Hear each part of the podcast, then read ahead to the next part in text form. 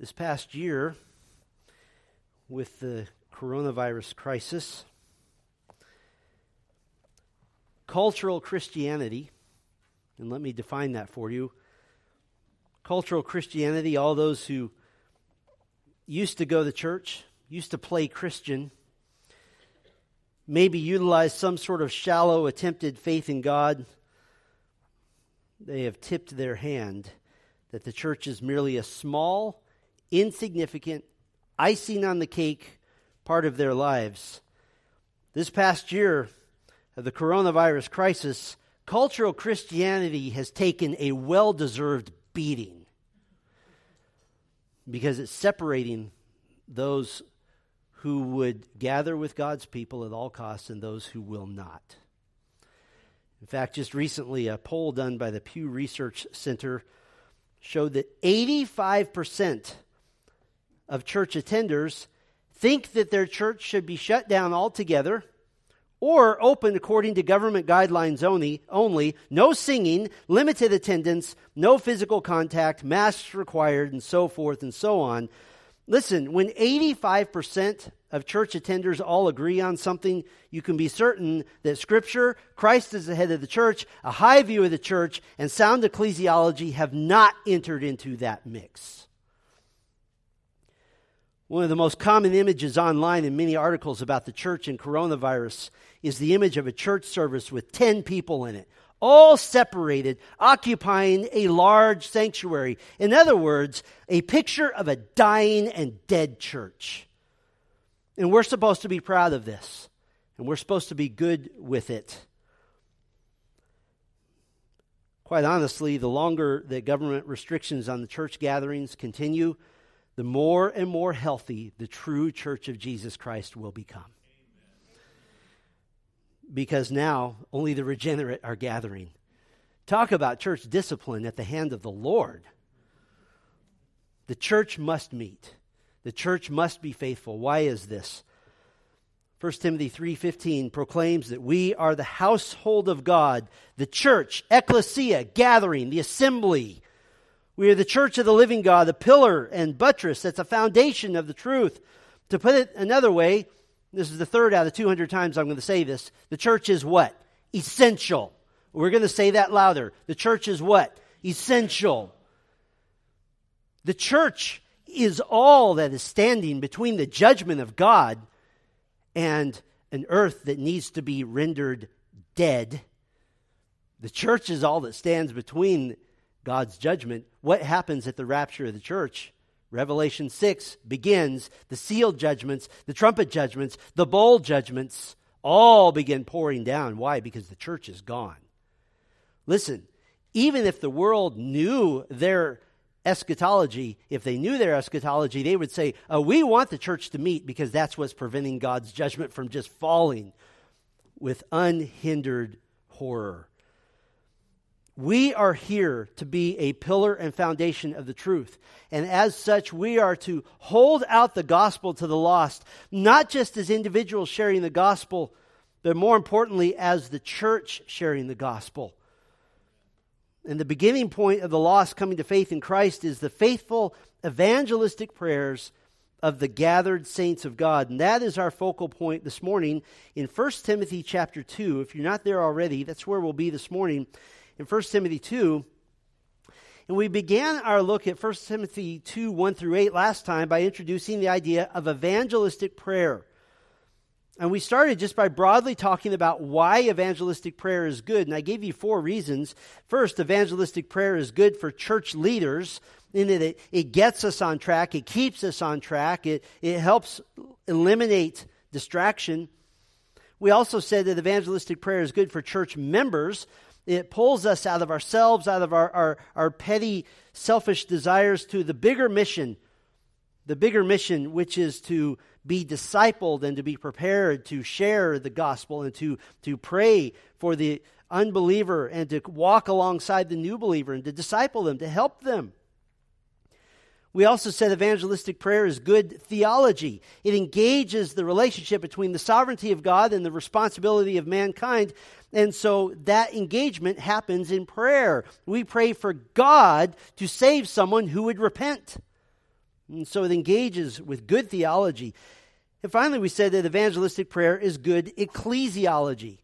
The study of the church is good for the church in that the church is to be where the new believers land and are discipled and inculcated into the body of Christ. And we, we said last time that it's ridiculous, it's, it's mortifying to think about being out in the world and sharing the gospel with someone and they come to faith in Christ and you say, Isn't that great? You've come to faith. Why don't you go to our church's YouTube channel and tune in? That's ludicrous. No, what do we say? Come with me to be with the body.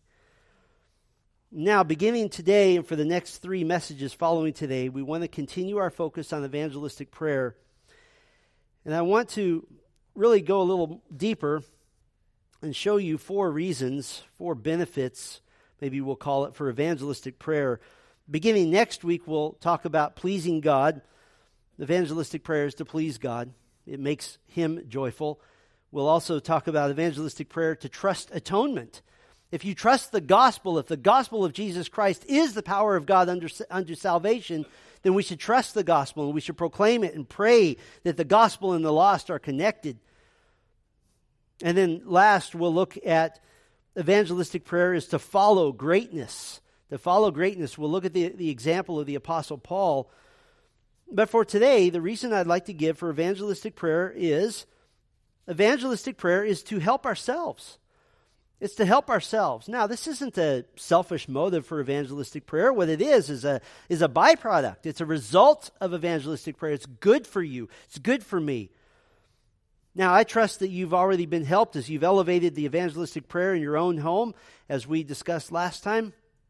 I hope that's been helpful to you. It's been helpful even in our home. And to examine evangelistic prayer to help ourselves, what we're going to do in this text is we're going to really look at the bookends on this short passage in prayer. Verses 1 and 2, and then verse 8, these form what's called the inclusio, the literary section, the single focus of thought that Paul has in mind here. And so verses 1 and 2 and verse 8 kind of form the bookends. They're really our first thought here.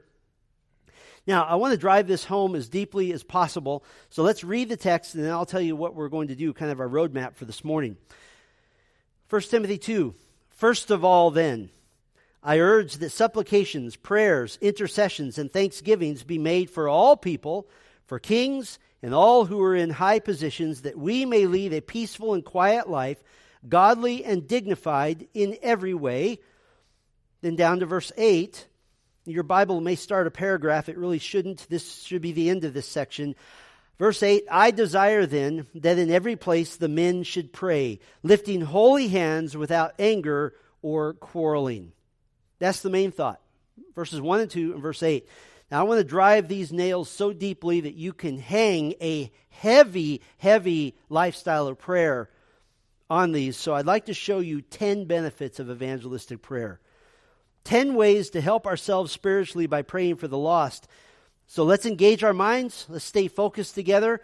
Speaking of which, the first benefit of evangelistic prayer is a focused church. A focused church. Paul begins this section, first of all, then. In Greek, then is therefore. You could very easily say, first of all, therefore it means that there's a connection to the, the section immediately prior to this section. What is the occasion of the letter from the Apostle Paul to Timothy? We said this a little bit last time, and when we went through 1 Timothy 1, we spent a lot of time on this. But Timothy is Paul's apostolic representative to the church at Ephesus. And the church at Ephesus has a problem.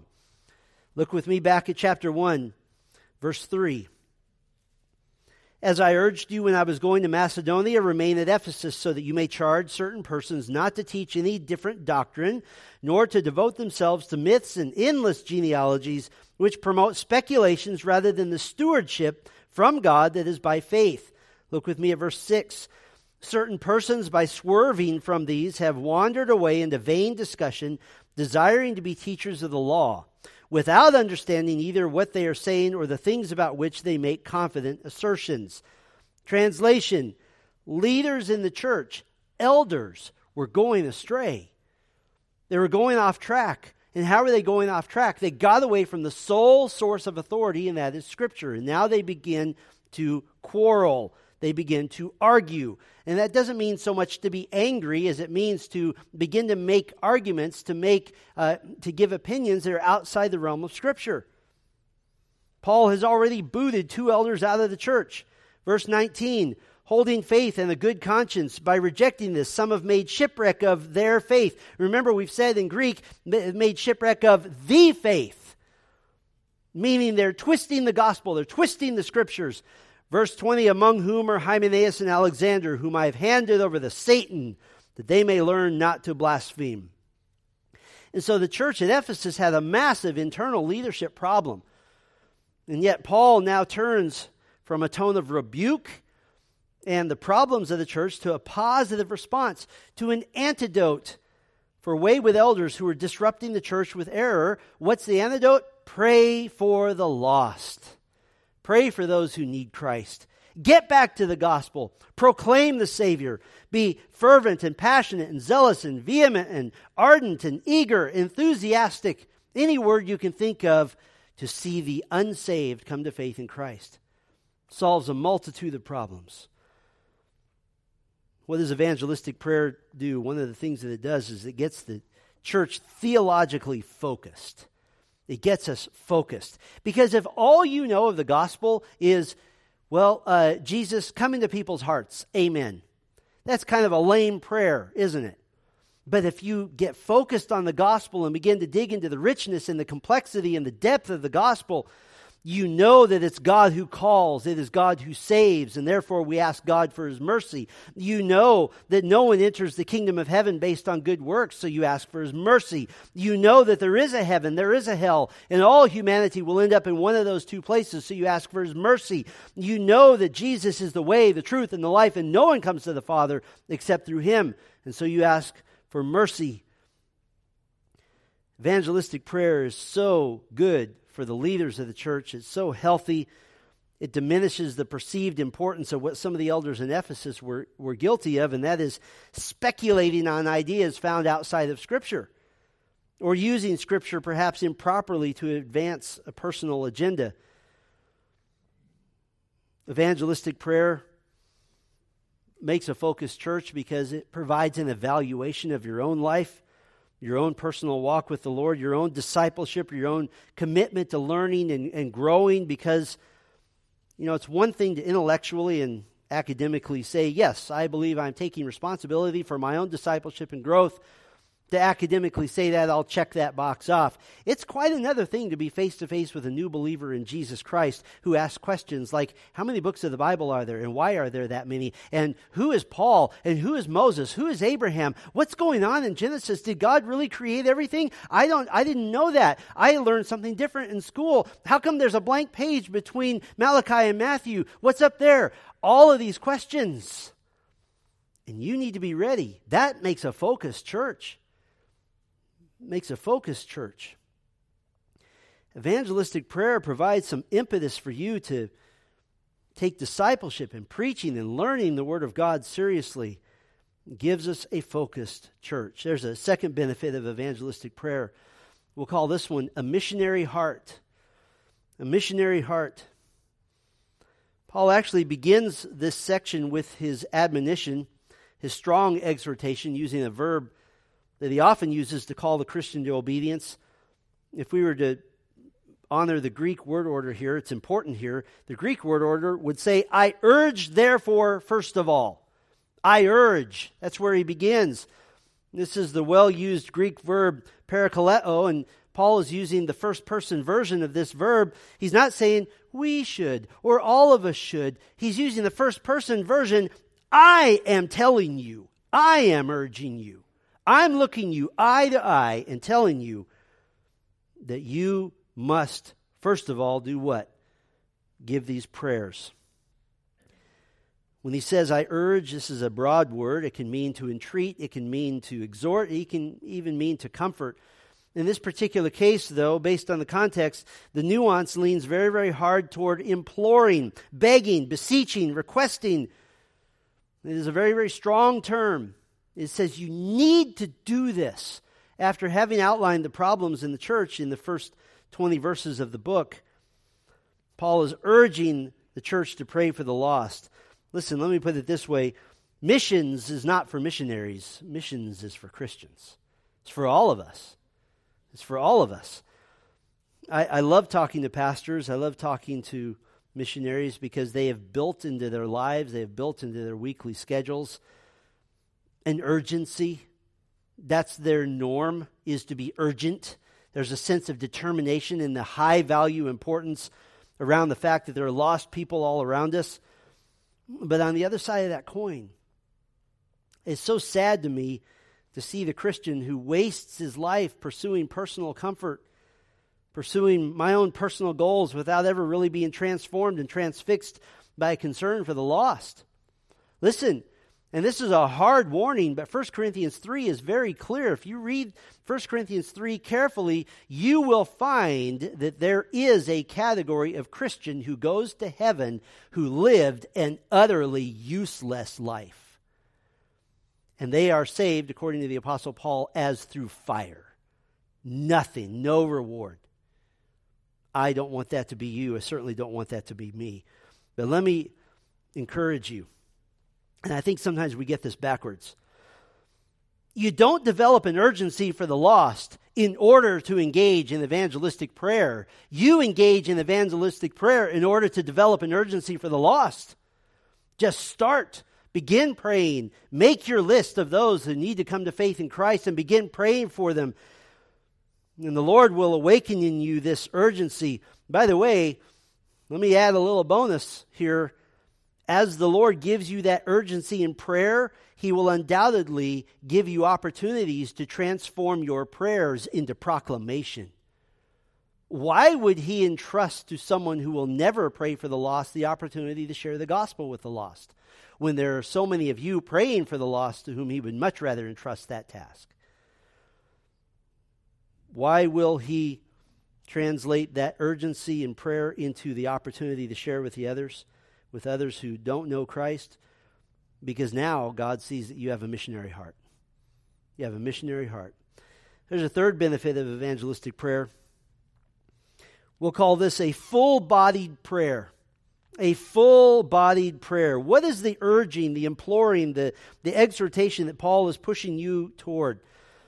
That for kings and all who are in high positions, verse 2, that for all people, verse 1, that supplications, prayers, intercessions, and thanksgivings be made. Now, a lot of effort and a lot of ink has gone into trying to categorize these four varieties of prayer to make some distinctions, and there are some distinctions.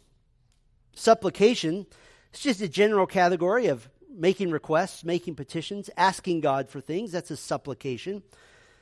The word prayers here is the most generic Greek term for prayer. It's not really meant to be distinguished from supplications at all. The two terms, in fact, are used together in other places. For example, Ephesians 6:18, praying at all times in the Spirit with all prayer and supplication. So the two go together. Intercessions, interesting little fact here, is the only time this word is used in the New Testament except for one other place, and that's also in 1 Timothy chapter 4, verse 5. Intercessions is more formal. It speaks of a, a formal request made to a king on behalf of someone else. In this case, it's on behalf of those who aren't even asking for prayer, the lost leaders of the world, and perhaps the wayward leaders of the church. And then thanksgivings, and you notice the plural, it's a little unusual for us. We don't use the word thanksgivings, plural. It's not just an attitude of thanks. It's not a general word of thanks for everything, Lord. It's more specific than that. The plural here help us, helps us to define thanksgivings, listen to this, in relation to supplication and intercession. In other words, thanksgivings are attributing to God a list of requests that have already been answered. Why might we put thanksgivings at the end of a prayer? Because now we're listing back to God the things that He's already done. By the way, there's an added bonus to this.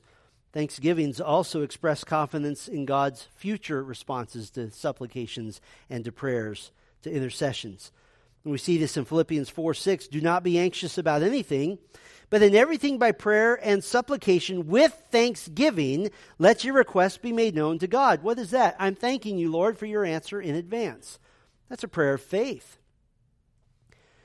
The implication here, obviously, is that thanksgiving in advance to answers for prayer, you're giving this thanks because you already know that it's God's will to save the lost. And so you thank Him in advance. Have you ever thought about that? Have you ever thought about the fact that because it is God's will to save the lost, your prayers will be answered? I'm not speaking of universalism. It is not God's will that all will be saved, but it is God's will that enough will be saved that your prayers will be answered. And in His sovereignty, He will lead you to pray.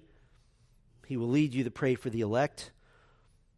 Uh, Paul's idea here is not really to make certain we have a clear distinction between these different types of prayers. You don't have to stop in the middle of a prayer and open one eye and say, just so you know, we're moving on to intercessions at this point.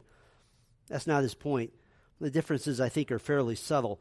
Now, the point is, is that we're not to restrict how you pray for some while praying more thoughtfully and more fervently for others.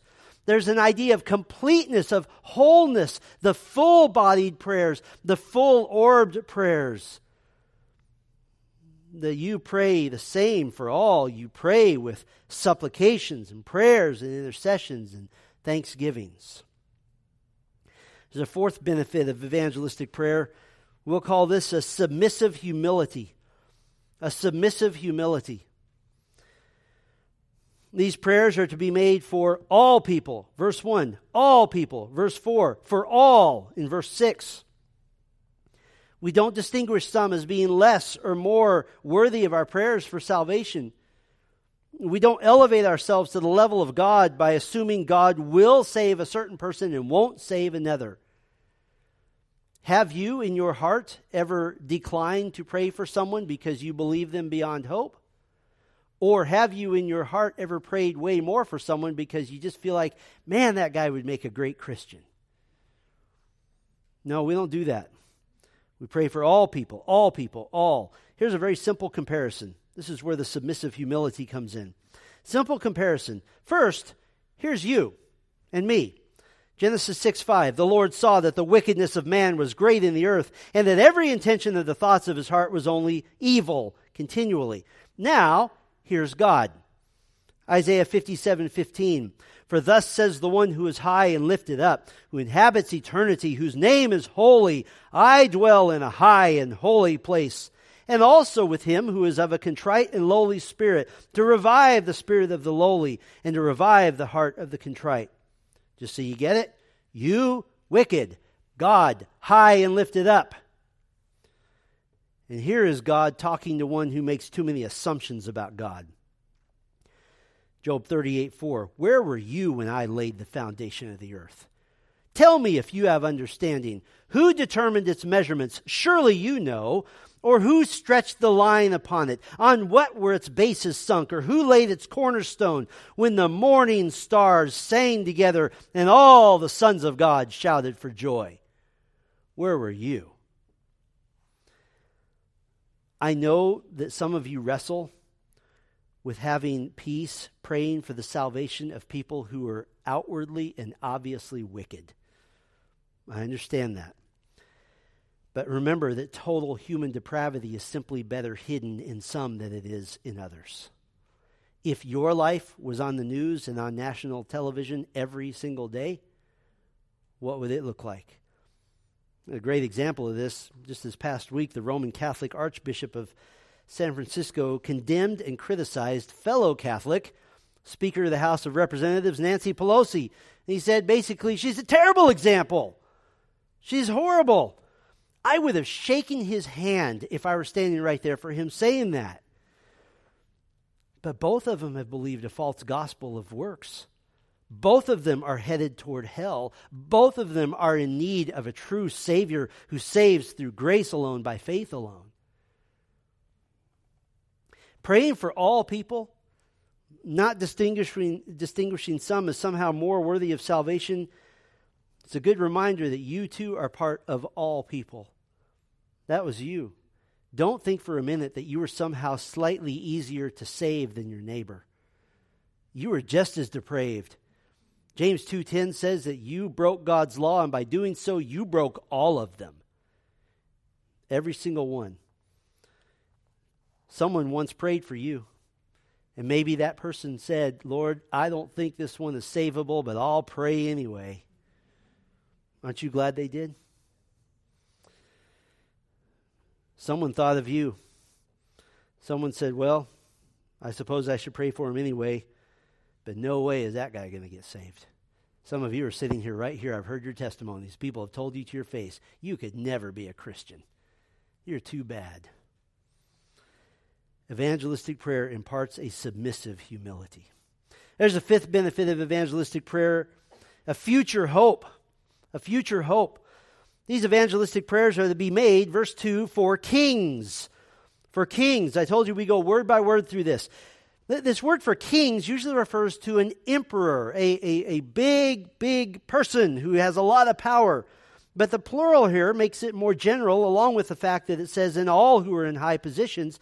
So, in other words, anyone who is in a kingly role of any kind whatsoever, anyone in any power.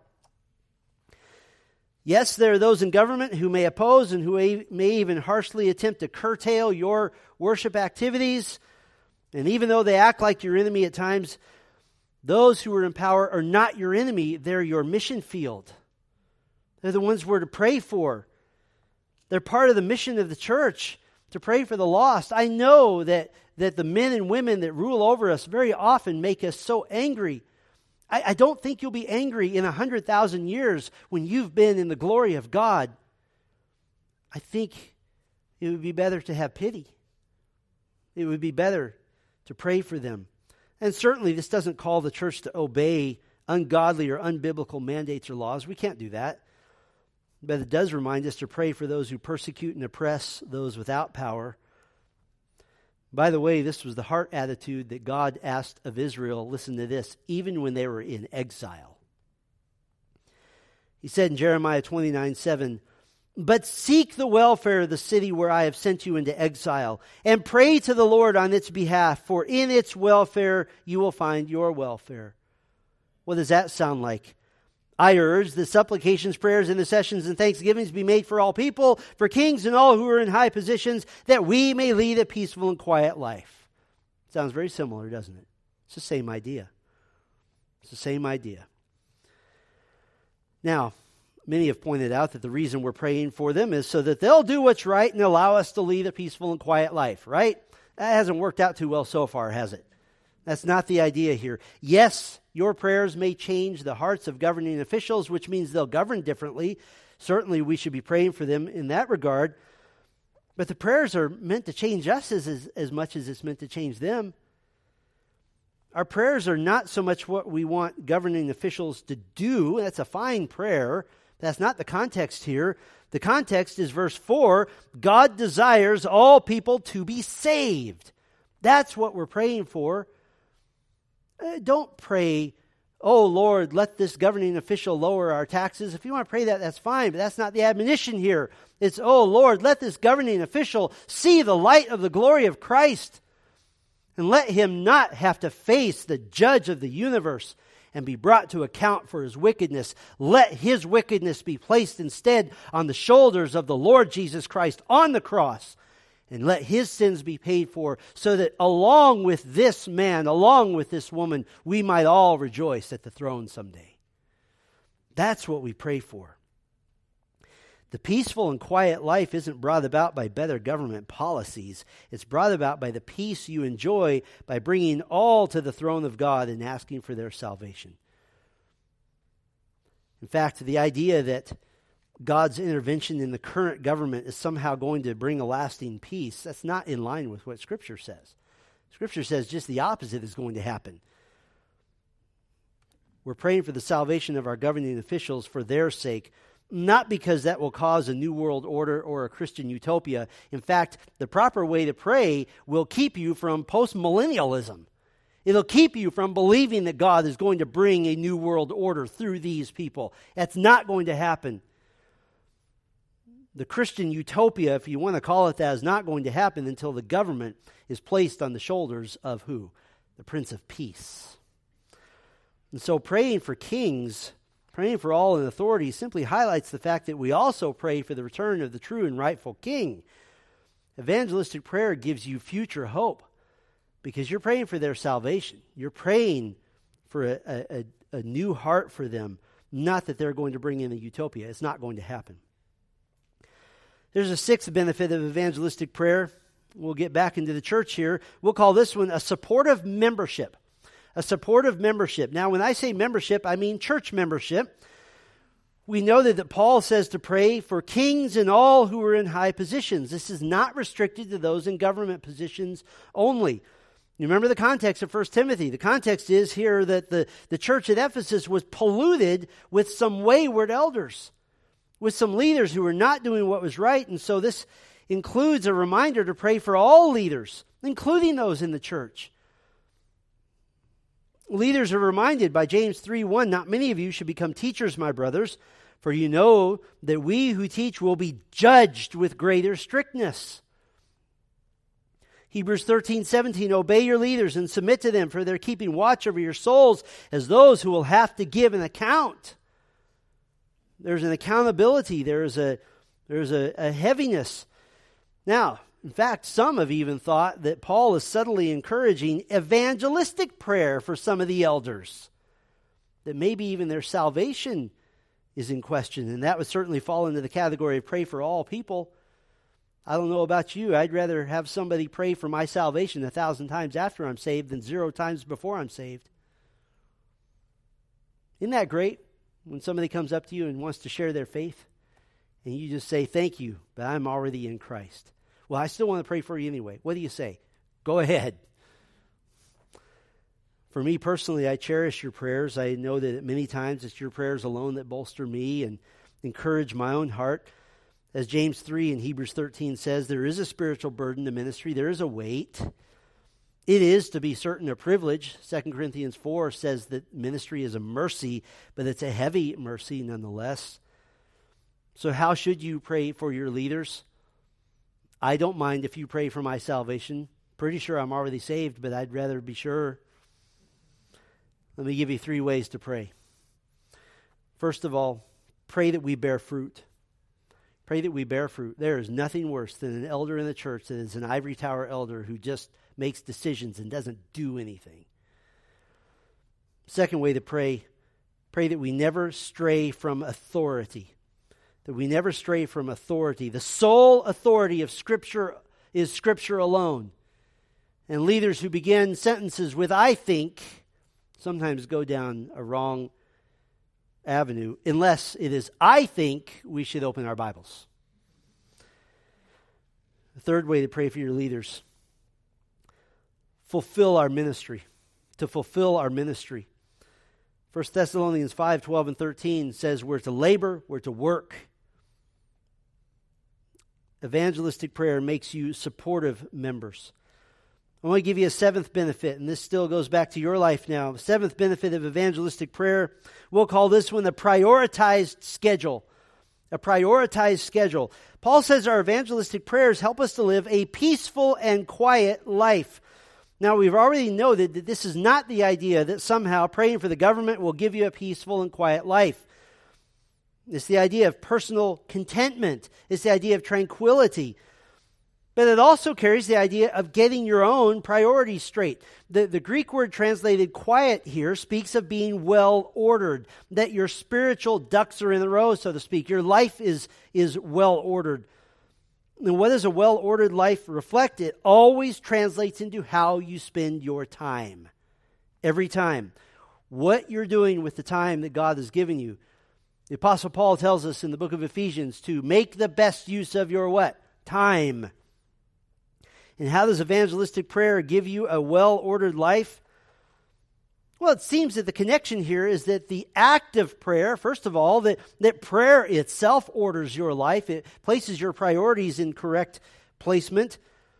And in fact, the fact of evangelistic prayer, praying for the lost, what does that do? Well, it continually just makes your own dreams, your own aspirations, those things that you think you absolutely cannot live without, just seem less important and less weighty. If you'll spend your time praying for the lost, you'll spend less time praying for a bigger house, If you'll pray for the lost, you'll spend less time praying for a, a, a, better car. If you spend more time praying for the lost, you'll spend less time praying for power and success and to climb that ladder that leads to nowhere. It is so good for you. In fact, this is very closely related to the eighth benefit of evangelistic prayer. We'll call this benefit a worshipful life. A worshipful life.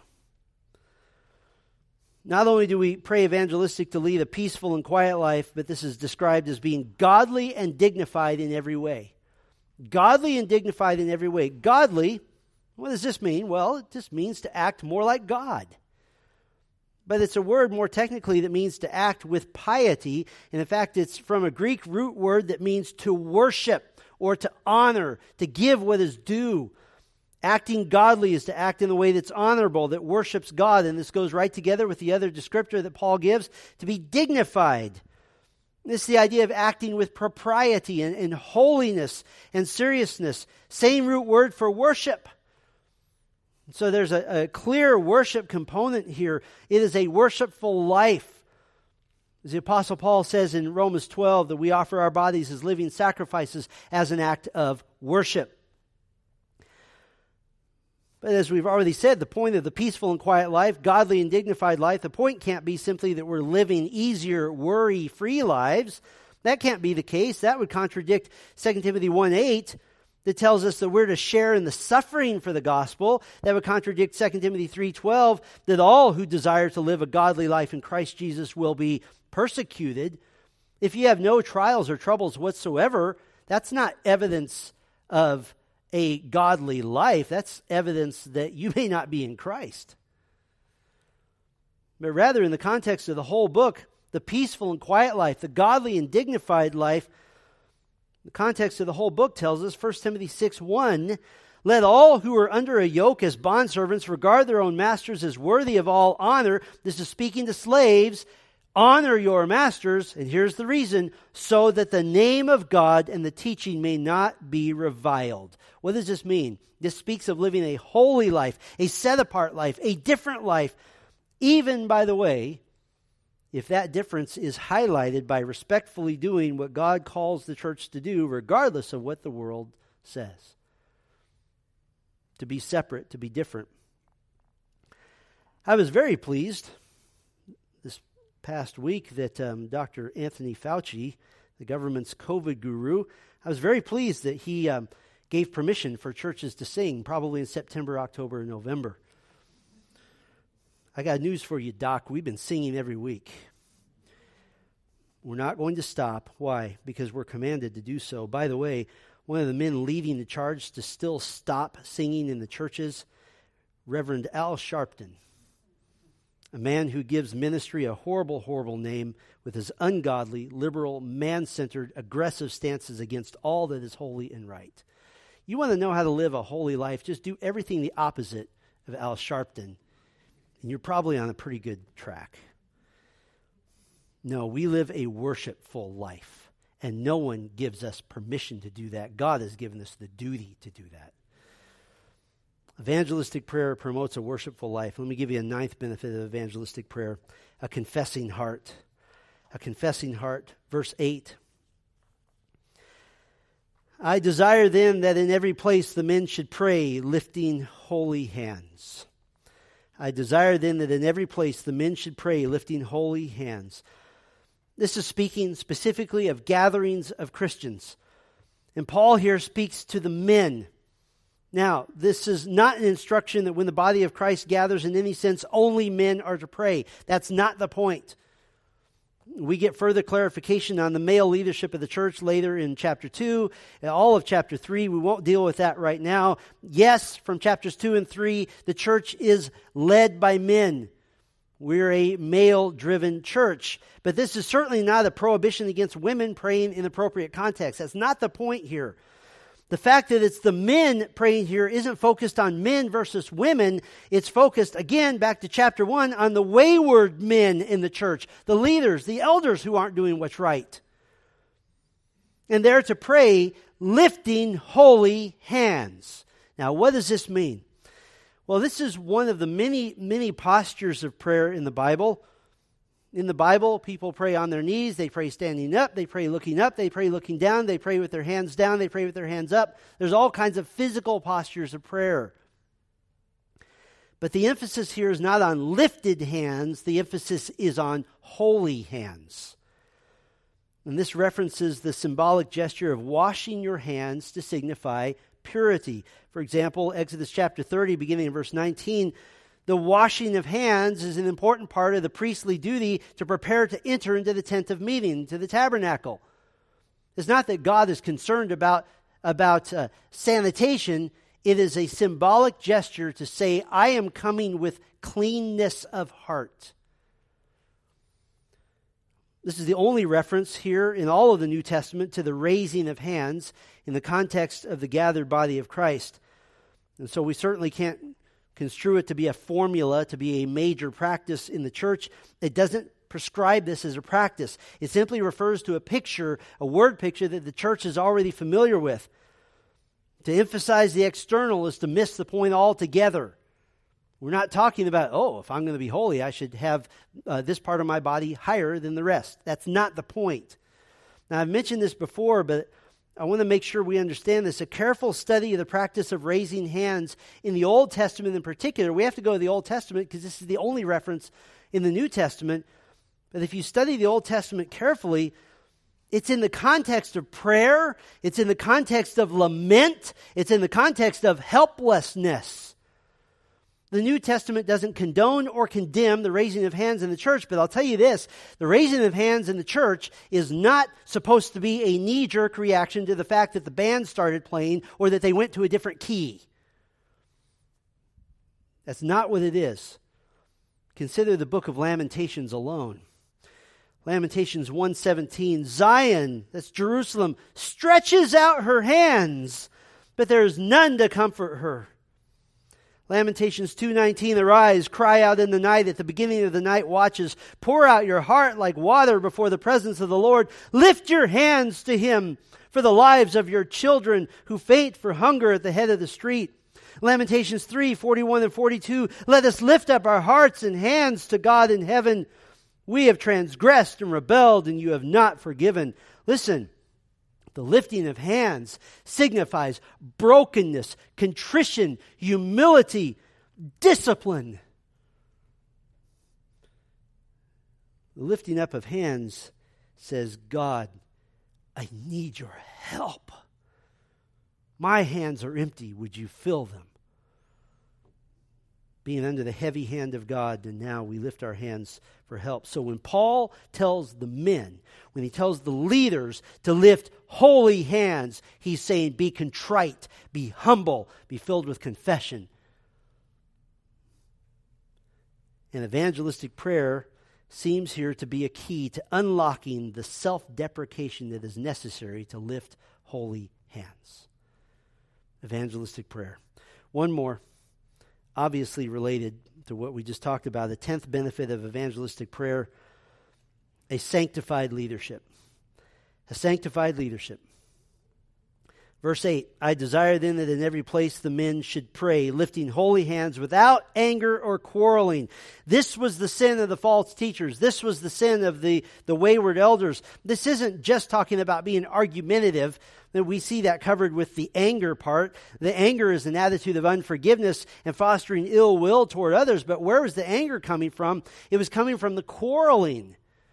The quarreling here isn't speaking of yelling, it's not speaking of, of demonstrating anger. This is a word that means to reason, to give opinions, to dispute. It has to do with your own personal thoughts. And the strong implication here is that this quarreling is outside the realm of searching the scriptures for truth. So, of course, they're going to quarrel because you have one opinion versus another and there is no standard. What should they have been doing? Well, by now, what Bible books of the New Testament does the church have? By the time 1 Timothy is written, the church has James, Galatians, Matthew, Mark, 1 Thessalonians, 2 Thessalonians, 1 Corinthians, 2 Corinthians, Romans, Luke, Ephesians, Philippians, Philemon, Colossians, and Acts. That's 15 out of the 27 books, 16 if you count 1 Timothy. Is that enough to run the church? Absolutely. Probably with two of those. This admonition calls upon church leaders to give up pet opinions, give up personal preferences, give up weird teaching not based in Scripture, and get back to the business at hand, which is what? You guys know this by heart. Colossians 1.28. Him we what? Proclaim. Warning everyone and teaching everyone with all wisdom that we may present everyone mature in Christ. And now, with a sanctified leadership, the church can do her job. The church can fulfill her duty. A recent uh, article praised the efforts of one church. A team of epidemiologists evaluated the church, and this team of epidemiologists, in their evaluation of the church, they praised several efforts by the pastor and by the leadership. This is a 2,000 member church in the Midwest, and the team of epidemiologists who evaluated the church and who praised this church, they did so for doing the following. Out of the 2,000 members, only 600 can attend church spread out over three services on Sundays, and they must rotate so that no one, including the pastors, are allowed to attend church more than every two to three weeks. The epidemiologists evaluated that as good. They've enacted a policy of turning away anyone who shows up who wasn't registered online. And so they have staff at the door to check your name versus the registry and to send you home if you're not online, meaning no guests and no first time attendees can spontaneously come to the church. They happen to have a public health official on the in the church and so they put her on the leadership team to make sure that there's direct authority to make decisions for the church using health criteria. Apparently, that's a new qualification for church leadership. And the church created a culture of immediately exiting the building, going straight to your cars. And the article admits that there are a few mem- members who won't get in line and they stay and talk. Here is the leadership's goal, and I quote The goal is to have as few people as possible. To that church, I say, more power to you because you need to close. Based on the efforts of this church, the team of epidemiologists evaluating the church gave them high marks. Since when does the church of Jesus Christ get excited about high marks from the church?